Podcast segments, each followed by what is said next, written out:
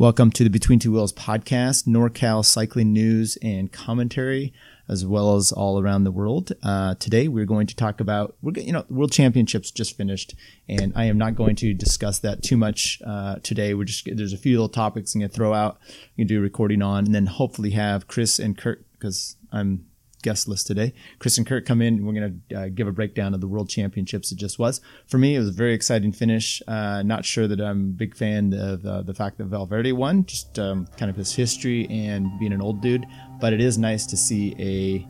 Oh yeah, Valverde won by the way. But it is nice to see uh, a guy that's perennially in the mix and making wins and always in in the action to actually be wearing the jersey. I, am a big fan of that. Not a big fan of uh, some people that have won it over the Fondriest, uh, uh, Maurizio Fondriest winning it in '88. Uh, never anything really anything after. Uh, did get a live off of that promise um, uh, for his career making bikes, some crappy bikes by the way. but anyway, so it's kind of cool to see Valverde. I mean, had Valverde, Bardet. Mike Woods, Moscon. Would you rather have Moscon or Valverde? Yeah, um, good mix of rider Tom Dumoulin in there, so uh, very good mix, and came down to a pretty exciting finish.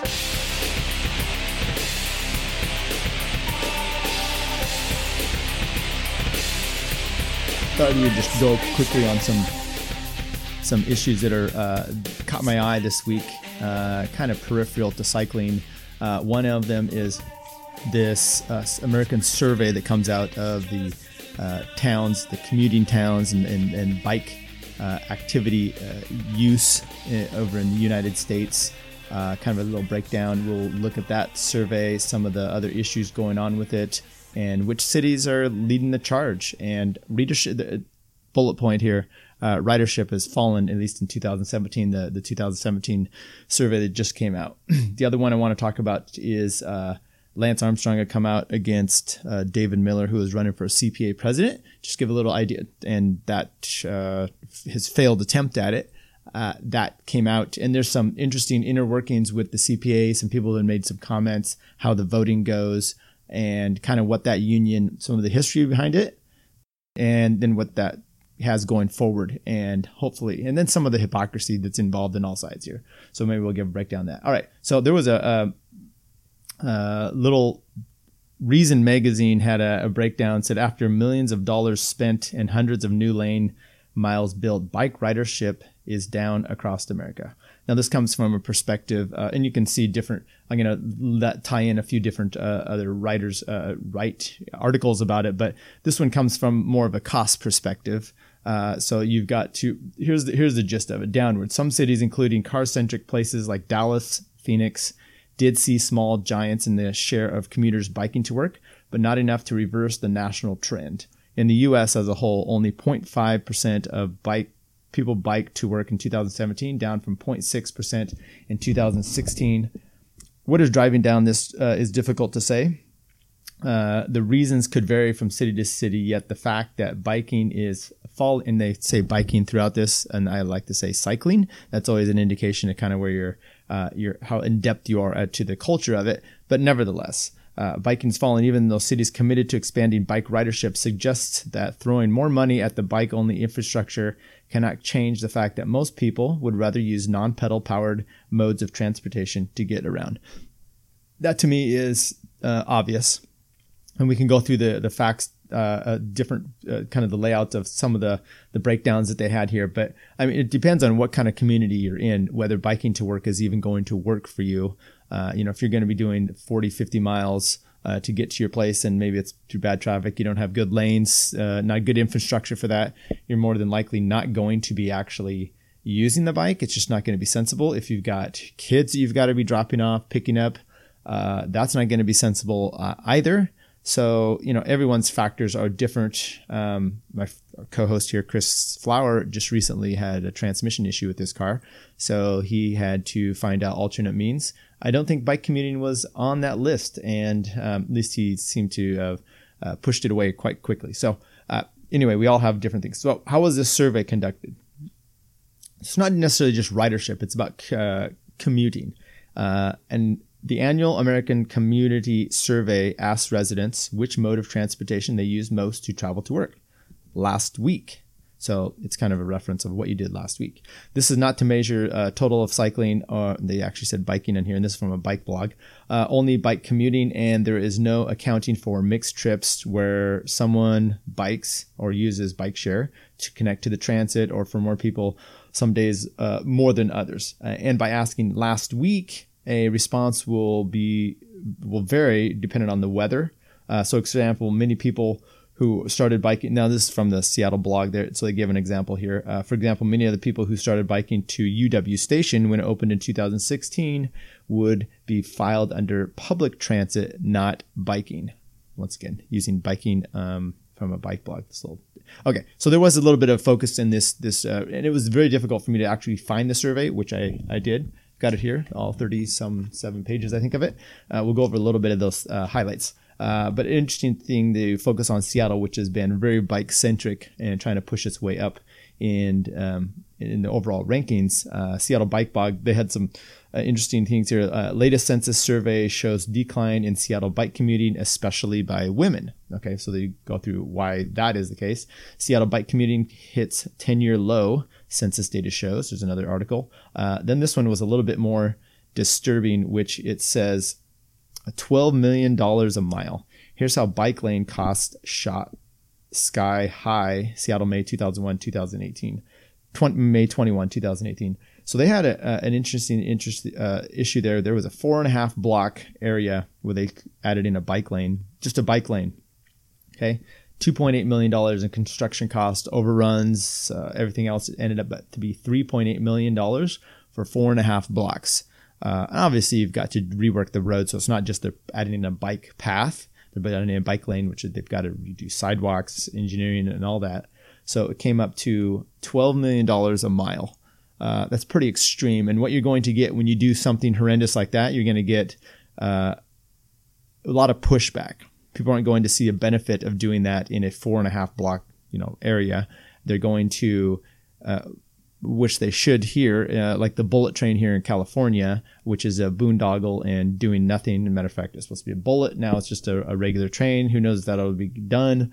And the cost overruns are ridiculous. And you should have outcry about that. There should be a cost analysis to benefit analysis to these things.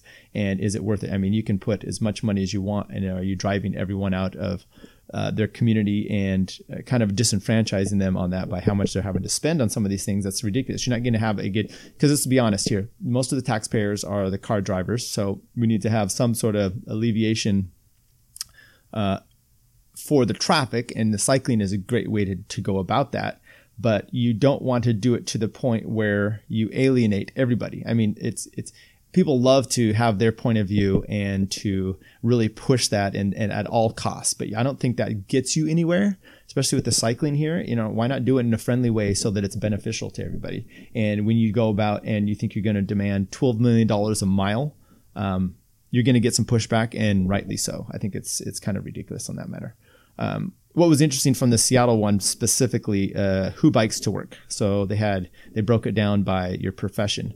College professors 11 they were the highest one 1165 is that many college professors in seattle? Uh, is that good? Is that bad? I don't know. Um, a lot of leather patch wearing people with their tweed jackets okay software developers 1015 uh, i can see that in seattle managers 784 physicians and surgeons 551 designers of the graphic and industrial bent 433 um, there's also a little breakdown about the city of Los Angeles in this Reason article. Uh, their bike plan, they have a 240 page PDF online about their actual bike plan, which is a little bit much to go through. Uh, they spend a lot of money as well. Um, okay, so the actual survey itself here, the analysis of bicycle commuting in American cities. Um, this one is from the League of American Cyclists, and it comes out with the 2017 version here. Um, I'm just going to go through some highlights and kind of read off some of this, the, the interesting facts and then try to drill down to uh, the Cal- California ones. And it's, of course, interesting and it makes no, I mean, I've, I've lived and raced in the Northwest. I've lived and raced in uh, Boulder, Denver area. I lived and raced in Sacramento area.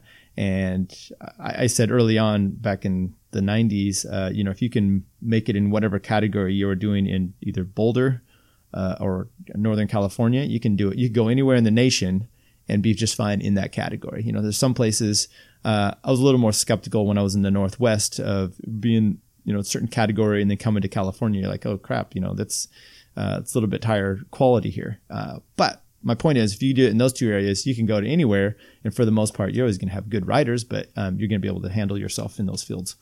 Um, and it, and it shows with the the type of uh, attitude you have with cycling um, from as shown in the surveys. Okay, so most bicycles. So in 2017, the cities with the most bicycles. No, look, you're just going to get it by population. You're going to get hipsters. You're not just these aren't just cycling. These are commuters, but it's bike positive attitude. I would imagine that could go with a bike. So if you're looking to push your bike agenda, um, three foot law, you know, other bike trails and stuff. Someone that has a bike and that rides frequently is going to be more likely to at least be uh, open to your point of view than those who don't. New York City, as you would understand, uh, but they have the most number of commuters 51,733, but that's 1.3% of the actual commuting population. Uh, whereas Portland, who's number two here, they have 22,647 commuters, which is 6.3% of the population. So that's uh, you know, let's see if we can find the next one. Chicago at 1.7 of 22,000. Uh, first one you get to here for California is uh, 16, uh, San Francisco, 16,266 at 3.1 percent. Denver, 2.2 percent at 8,000. Uh, Boulder, 10.7 percent at 6,000. So, I mean, that's uh, obviously 6,000 commuters, but that's 10 percent of their population, and we'll get a little bit later. That's obviously a little bit less. Um, down here near the bottom, but yet still not, um, you know, top 20, it looks like. Oakland, 2.3%. Davis at 15.5, makes sense. Berkeley, 7.9. Fort Collins, Colorado, 5.4. Santa Cruz, 13.2. As you would expect from those, um, and I'm going to read some of them Colorado just because it's on the west. We're very familiar with that. And, um, they're also very bike centric. Uh, this next one, 50 states ranked by share mode honestly, I didn't that didn't make much sense to me, so I just I'm gonna skip that over. Highest share of bicycle commuters. So commuting trends um, over the last 70 years, or the 70 largest cities. Um, Portland, Oregon. You're going to see some some names coming up here. Uh, and well, it's interesting. Washington D.C. has really made a surge with bikes, so they start to hit the top of a lot of these. But Portland and, and Washington D.C. tend to kind of rule depending on what the category is. Uh, Portland, Oregon, though, this is kind of the change uh, percentage of bike commuters. Like I said, 6.3%, 6.5 was their five year average.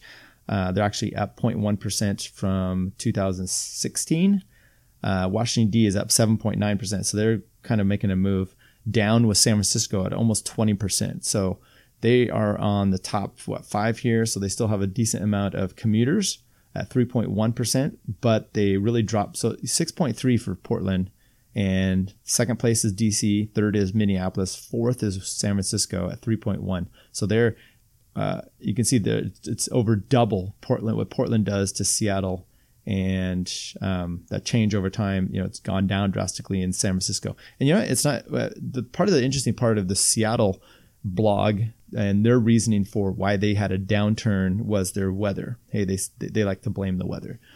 Okay, well, San Francisco down 20 percent um, and we've been having a drought over this period of time. Is it the weather? I mean, San Francisco has pretty decent weather, so why are they losing? Why why did they not point out? I don't know. Maybe someone has pointed. Well, so what is the deal? Why does Seattle have a, downturn? Their downturn uh, from 16 to 17 was 20 percent, and they blame it on weather and just above them at 19.2% San Francisco. We're not going to blame the weather. I think it's so I think you can't just say weather is an issue and then be able to turn that off and, and make that your full excuse. Maybe it's something else. Um, I don't know. Maybe higher. I, I don't. I don't know. Uh, that's something to actually look into. San Jose down here, they were up 4.6 percent, um, but they only have a five-year average of 0.92, and their whole ridership is at 0.8 percent. So um, little lame. We're going to read some of these. Some of these cities should be are more known for you know uh, a few things you wouldn't expect from cycling. Uh, Bakersfield, as an example, uh, they're up 12.7 percent. I did see some of these Fresno, Bakersfield, uh, Stockton had some rise coming up um, over the last few years. Uh, so it's interesting um, to what their extent is. I don't know, but they're still you know low low average. At Bakersfield 0.55, but they're up 12.7 percent from 16 to 17. Fresno 49% down.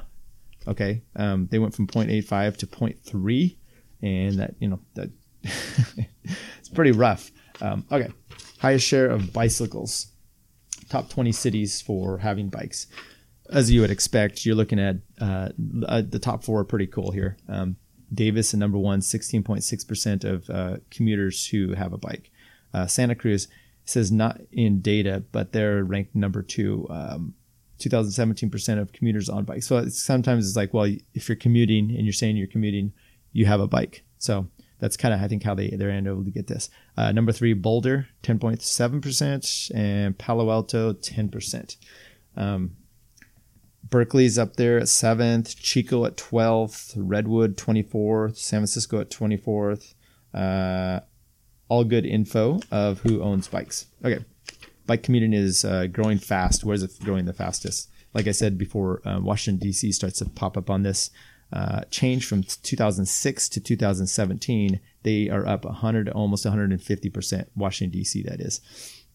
Next is Portland, Oregon, and the change from six to 17 doesn't really categorize how they're a number one, and I think it's uh, population changes mixed in here. So you've got a few little uh, some simple regression stuff that goes on, um, and then just the percentage of, of, of commuters who bike. Um, so Washington D.C. is up there at number one, Portland at number two, New Orleans and San Francisco at number four, Oakland falls in the top ten.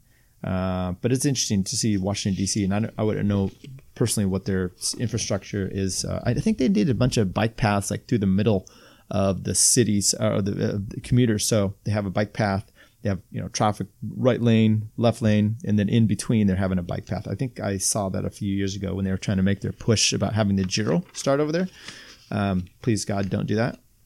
Uh, San Jose's out there, Bakersfield, Sacramento uh, changed from 2006 to 2017 at 39% up. All right. Now by region, I'm not going to skip the East Coast, the West Coast. I'll tag this in our podcast, and you can go look there yourself. But let's go just go to the West. Maybe make a guess at um, what do you think the the most commuters are in the West? Anybody? Well, we talked about Davis before. Once again, they come in at number one. Percentage of 2017 percentage of commuters who bike 15.5% of Davis Second, Santa Cruz at 13.2. Boulder, uh, third at 10.7. Palo Alto, 10. Berkeley, fifth place at 7.9%. And then you got Portland, Mountain View, Chico, Fort Collins, Eugene. Uh, so the West Coast, uh, all good. You know, these are all good ones, but, you know, we're really dominated up here in the northern portion of the state of California Davis, Santa Cruz, Palo Alto, Berkeley, Mountain View, Chico. Um, and then the, the Santa, uh, Southern Southern California finally breaks in at 11th place for Santa Barbara. So suck it, Southern California. All right, uh, by size, you got cities compared to themselves to peers, uh, particular size. You've got um, population of 1 million and we'll go break down a few of these here but uh, 1 million plus uh, san jose is our top one in northern california los angeles beat us uh, they have 3.3% of commuters whereas uh, san jose has 1.4 uh, top one for the millions is philly chicago and new york and san francisco comes in on the second page of this um, so there's stockton bakersfield they're in at the three three hundred thousand to one million. I'm sorry, uh, let me break that. San Francisco is fourth on that list.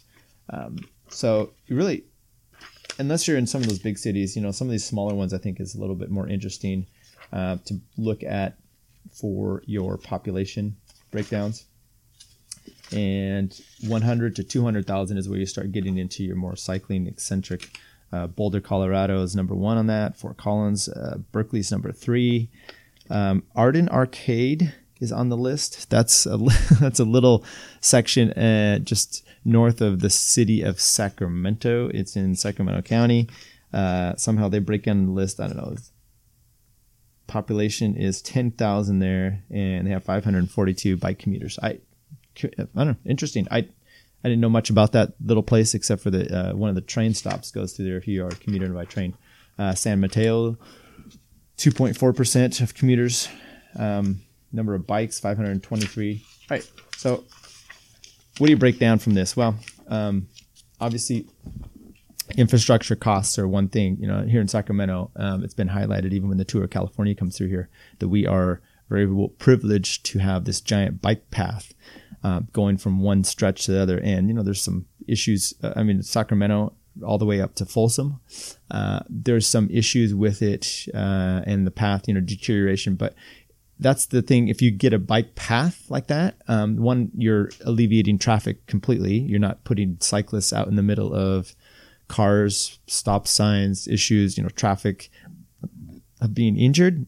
And you're also not having, I don't believe you would have to spend the same cost because engineering is to put an asphalt path cannot be the same as having to restructure an entire um, city road as they were doing in in uh, Seattle there. So um, it'd be nice to see if you can have more paths along the line of that. I mean, that's that's the way to go. All right. I'll break that. I'll put the links on there. Maybe if you have some comments, you can you can uh, link uh, you know make your comments about bike commuting and the the reason that uh, we're seeing a decline as of right now. Um, I don't know weather, not not likely the case. All right, so the CPA, which is the cycling, uh, professional cycling union, uh, Lance Armstrong dissed David Millar for uh, being a president. So Lance comes out and says David Millar is the last person, quote unquote, who should lead the CPA. Uh, Lance says it's hypocritical treatment for former riders is the rest and uh, hypocritical, he says, and treatment uh, former riders is a recipe for exa- disaster. I'm not sure exactly what he means there, so that's why I'm stumbling with my words. But um, Lance is not uh, thinking that David Millar is the place to go. So, what is the CPA? CPA is the Cyclist Professionals Associates. Uh, it's a union for pro riders. Current president is Gianni Bugno. CPA was established in 1999 and exists to represent the interests of riders and give them a voice in how the sport is run, in particular uh, regarding safety and financial concerns. So, Bugno. He was elected. Uh, we'll get a little bit more about that in 2010. Prior to that, it was uh, Cedric Vasseur. Um, they had a physical location they all had to come to to vote. Uh, no option for electronic ballots, no uh, mail in. So that's how they had to do the uh, thing. Uh, so here's the actual quote from Lance, and then we'll go through some of the actual history of this. Millar is probably the last person that would come to mind for this role, says Lance Armstrong. I wouldn't even call it change because there's nothing really there to even consider changing. I propose creating a real union for the writers, not the window dressing that is the CPA. Now, whether Millar's the guy or not, and maybe, I don't know, Lance maybe isn't the best at how he structured this, but um, I believe his last comment is actually very true. And we'll get into that when we talk about uh, the complaints that the writers had and what their deal was with the union. But creating a real union for the writers and not the window dressing of the CPA is probably, I think, is is 100% accurate. Whether Millar is the one to do, uh, you know, t- why? But if it's just a, f- a facade, then why do you care that Millar's getting to be elected for it or not? Uh, Millar's reaction was, "Ladies and gentlemen, Mr. Lance Armstrong, great at talking about it on podcast, shit at actually doing it. On behalf of the Peloton, thanks for the support. Once again." David Millar is, um, well, he was caught cheating uh, EPO, served a time. Pretty good story about his whole redemption. Um, but he's going to talk on behalf of the Peloton. He won. He's not elected. He's just running. So, but uh, these people are great. That and I know I think David Millar comes across kind of as pretentious. Um, Phil Gaimon did not have very nice things to say about him or inferences about him in his book. Which kind of seemed like a pretentious prick. Um, with that said, it'd be interesting to hear Phil Gaimon who he uh, how he would take this because I'm sure he was in support. I say sure, I didn't see this, but he didn't uh, negatively react to David Millar coming out for this uh, particular post. Um, so he's might be in a quandary of who do you uh, who do you like less and who are you going to support. Okay, so a little bit of history of the union. Um, they've had multiple unions over the year. They tried to get one in the 1898, various organizations, usually based on a national platform. So this is part of the problem you're still going to have existing and ongoing is how are these things, the nationalistic binds of a lot of these writers in the different countries that are, are be able to focus these things out. So they first had some success. It came about in the 1978 Tour de France. They were protesting split stages. So we've talked a little bit about that at the history of the tour um, uh, some split stages. I think Davis Phinney won one of the particular split stages. They would have like a team time trial. I know when the the uh, 7-Eleven team, I think it was 88 or 87. I think it was 87 when they had uh, the yellow jersey, uh, Alex Stieda.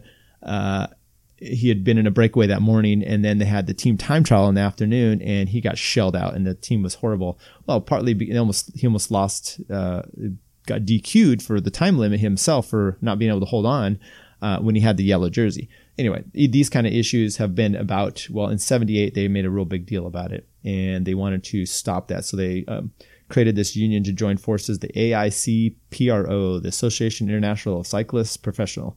Um, kind of clear looking back at that, whether that union had its, uh, they were able to stop some of the split stages then, although as I just mentioned, 10 year or 10 years later, they're still around. Um, whether it was Bernard Hinault's influence because uh, he was against that, or if it was actually the power of the union. But the, then the, after that, the P- union's like, hey, uh, we're, we're a little, we're gonna we're gonna do our thing. But their power started to dwindle, mostly because a lot of these uh, separate countries um, had their own little power struggles, and you have you know the Dutch, the Belgium, the French, the Italian, the Spanish. They all have want to do their own thing, and especially back then, everything was much more nationalistic. You weren't necessarily having you know riders from foreign countries mixing in on teams. You do, but not to the extent you do right now. So um, then came along. This power was limited of this one union, this Festina affair, uh, which came out in 1998. Um, no coincidence that the current CPA then kind of was created following that the next year. Laurent Jalabert kind of was this head of the protest unit, and he said, We are fed up with being treated like cattle, so we are going to behave like cattle. And soon um, he became the ringleader of this situation. And then in 1999 comes the Giro and these Italian races. Riders start to decide that they're not going to do their drug testing. That's that's their that's their way to to, sh- to stick it to them and show them that they're we are so um, upset at you saying that we're not clean and we're just not going to prove that we're clean. And you know, look, the tests were probably somewhat of a joke back then, as they could be considered all the way through most of the 2000s. Um, so 1999 rolls around. Um, they're not doing these uh, drug tests anymore. Francesco Moser, former pro at the time, Italian, steps in as the hair, uh, the head of the CPA. He's followed then by Cedric Vasseur and now Gianni Bugno. All ex pros, uh, all of them Italian except for Frederic Vasseur, um, and in that order. So Italian, French, Italian, and Bugno is the current one. Note that none of these guys were um, duly elected. Um, I think the first one was uh, sat in or appointed or volunteered. We might have had some sort of election at that point. Uh, but then from then on, it's just basically been handed down. Okay, so the CPA, it's it, it's got a real. I looked at their bylaws, uh, seven pages. It's very simple to look at and to find out, you know, how they vote. Um, there it lays out the voting in Article 12 under quorum and the right to vote. This is how it says: the members association of the CPA act on behalf of their members and have the right to cast a number of votes equal to that of their members. Second part, each individual member who is not represented by an association is entitled to one vote. So this is the problem you come into. And why do I say problems? Okay. So I think around September 6th of this year, um, Robert Millar, David Millar, sorry, uh, decides that he's going to run for the CPA presidency. So he puts his hat in the ring. Now, like I said, they've not had a, an election. They've just basically had uh, handing down. So if no one runs, the election is, is, is a formality and it's no big deal. Uh, and they do have uh, rules laying out how that uh, vote goes. So David Millar says he wants to run. And now riders are posted up on Twitter about having problems of access. How do we vote? How do we do this? Well, you've actually got to show up. Or do you? Okay, so there's a, I just mentioned there's two different voting blocks. There's associate members, unions, and then there's individual members. What are the associations uh, currently affiliated with the CPA? There's the ACCPI, which is Italy, APCP of Portugal, uh, ACPS of Swiss, UNCP of France, ACP of Spain, ANAPRC of North America. Um, so we're missing a few there, right? We're missing Belgium, we're missing Netherlands, uh, any other country, Australia. Uh, so there's a bunch of, uh, if you look at the CPA page itself, it talks about um, their who represents the national charters, and it gives a list of all these different charters and uh, member associations that gives those ones that I just mentioned. But then all these, hey, if you want to get something associated, here's um, here's another one you can you can try to Poland look for Bardask Herzowski and uh, Australia uh, look to Adam Hansen. So these are associates, but they're not part of a member union. They haven't formed one yet. So those each one of those individuals are voting as a separate block. Belgium, uh, Stijn Boykens, he's an attorney delegate but that doesn't mean that they are an associated union with them. So each one of those ones has to vote and they vote separately. So what happens is you get block voting. So your biggest ones are your Italian, French, and Spain. Okay, they've got, and I'll go through the numbers here in a little bit. So they do all those members vote, uh, or the union votes for them. I think probably uh, generally how I doubt they're taking a survey between their riders with who they want, and so they get a cast the number of riders in their union, that many votes as a block. So they are entirely, completely unified in their voting.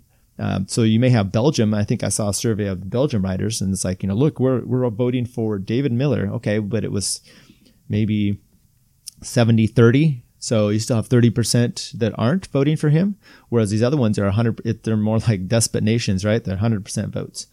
Um, okay, so all pro- here's part of the problem too. All professionals must pay into the union, um, but they can't vote directly. But that's kind of their representative democracy, I guess. Here, six member national associations vote in blocks. French Association, um, 150 votes. Uh, Italy has 124, and Spain with 86, and they all do the same. So when you get those kind of block, um, the it- Italians are all going to vote for Bugno. Uh, likely the French are not going to vote for David Millar. Uh, the Spanish are not going to either. Um, so then writers outside those uh, nations, they're just basically going to have to hope they get it. Let's say, so what was the vote? Uh, Bugno won 379 to David Millar 96. Right, 96, not bad, but you're looking at all, uh, you know, you get to basically have, I think those three blocks did it for Bugno, uh, Spain, French, and Italian. all right, so some, some of the voter disputes and complaints out of this. Um, so the presidency up until now, like I said, has kind of been like a banana boat republic or monarchy, where the title's just basically being handed down because it's a a one person um, election. So now you've this isn't the first time. I mean, this is the first time a contender's really come up from what I've been able to find. So then the riders outside those three nations of Spain, France, and Italy, uh, you know, they're feeling somewhat disenfranchised until they found out they have to go to to when when they found out they had to go to Innsbruck, actually at the World Championships there, to vote cast their vote directly, which became an issue. There's no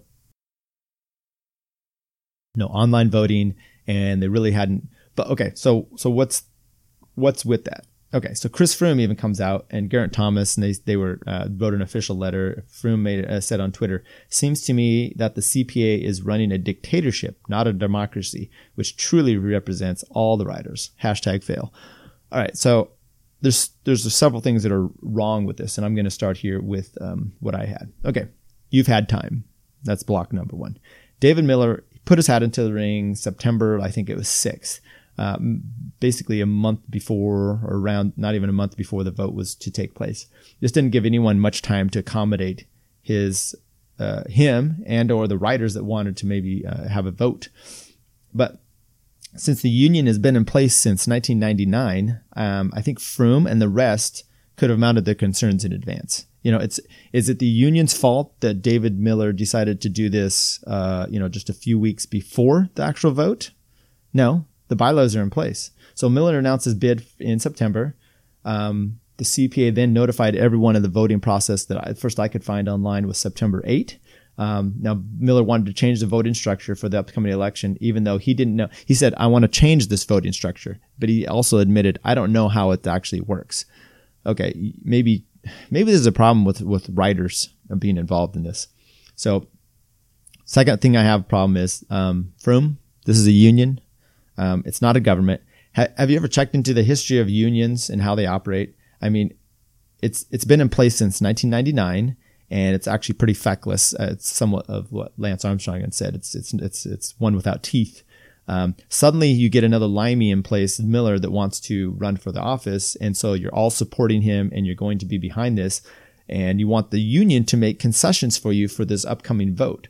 But the rules are already in place, and you don't get to just change them midstream just because you want. I mean, that, Chris, isn't a democracy either, right? It's kind of the tyranny of the majority, of the minority, being able to rule this thing. You can't come in at the last moment and expect them to overturn everything just to accommodate you.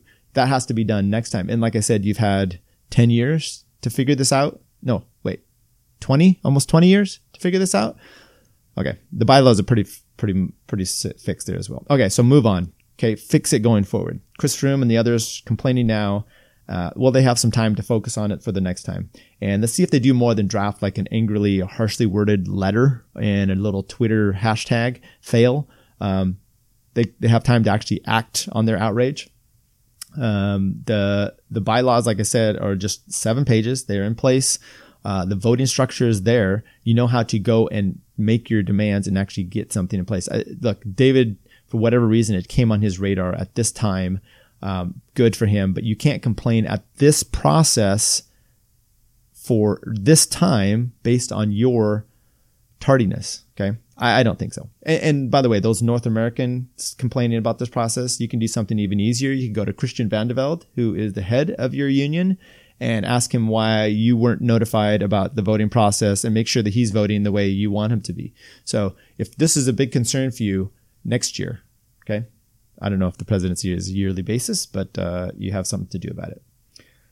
Okay.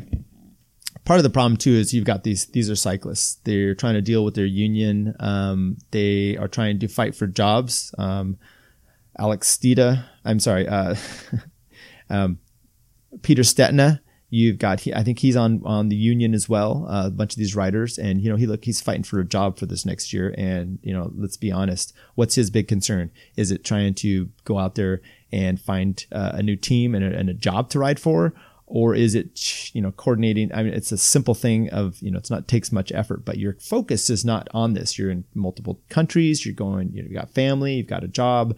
Is this union vote your main priority? And so you know it would be good to one, the Americans do have a union, so I, I, if there's any failure of notification, that's on them of how this process goes. You know that everyone's like, oh, uh, part of the problem was we shouldn't even have this vote go forward because we weren't notified of it in time.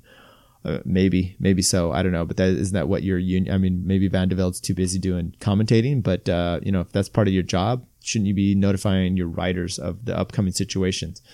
So, what really needs to happen? Look, writers need something like this because you're seeing a ton of. Uh, there was a, just an article on cycling tips this last week um, by Neal Rogers, which broke down the state of cycling in North America, and it's pretty daunting. Um, you know, there's a lot of exciting things coming. I look, I just went over the commuting aspects. Uh, right, bike ridership pairs to, uh, commuters at least appears to be down. Is this a trend going on everywhere? I know the e-bikes are coming up. World Championships, uh, World UCI just announced they're going to have some sort of uh, electronic um, championship. Maybe that's a Zwift thing. I don't know. There's a lot of e-bike commuters, which I think are still a great uh, thing. Uh, so what's happening with this whole thing in general? And you need a stronger.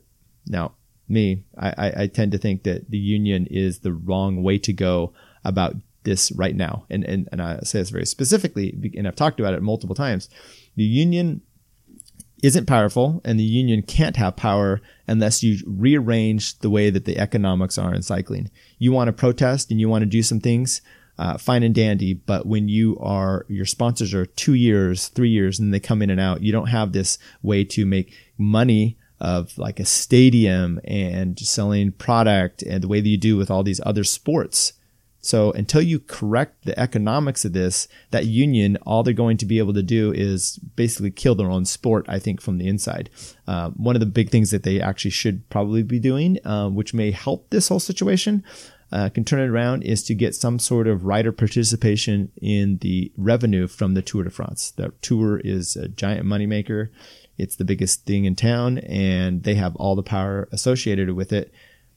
And so, you know, if you want to start getting a little cut of the uh, cut of you know look the Aqua Blue just went out of business, and one thing he had mentioned uh, the owner when he was talking about was getting into some of these big races. It's like oh you've got it we got to put 20k down just to be part of the Tour Suisse.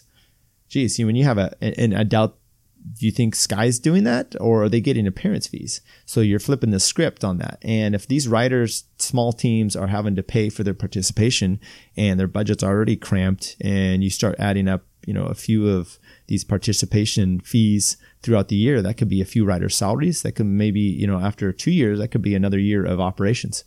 Who knows? All right. Well, I hope you enjoyed this. Uh, please check us out online. Um, you know, look, this is really easy to do. You get your little button in there on your iTunes or Stitcher, Podbean, Overcast, whatever you have, and select the rate and review us. That helps us, gets out there. Uh, we're still trying to keep this podcast going. So just give us, even if it's a one star, I mean, I prefer more than that, but, uh, you know, we're trying to do some valid information here and some good work. And it's a, it's a labor of love. We love it. But, um, the more you get out there, uh, the better our, our listenership is, um, the more we have time for you. All right. Thanks again. Uh, once again, Between Two Wheels podcast, news, commentary, analysis, interviews from Northern California. Subscribe, share the show via iTunes, Stitcher, Podbean, wherever you're at. We're also on YouTube and check us out on our Facebook page, Between Two, the number two wheels, and also Instagram and Twitter. Thank you.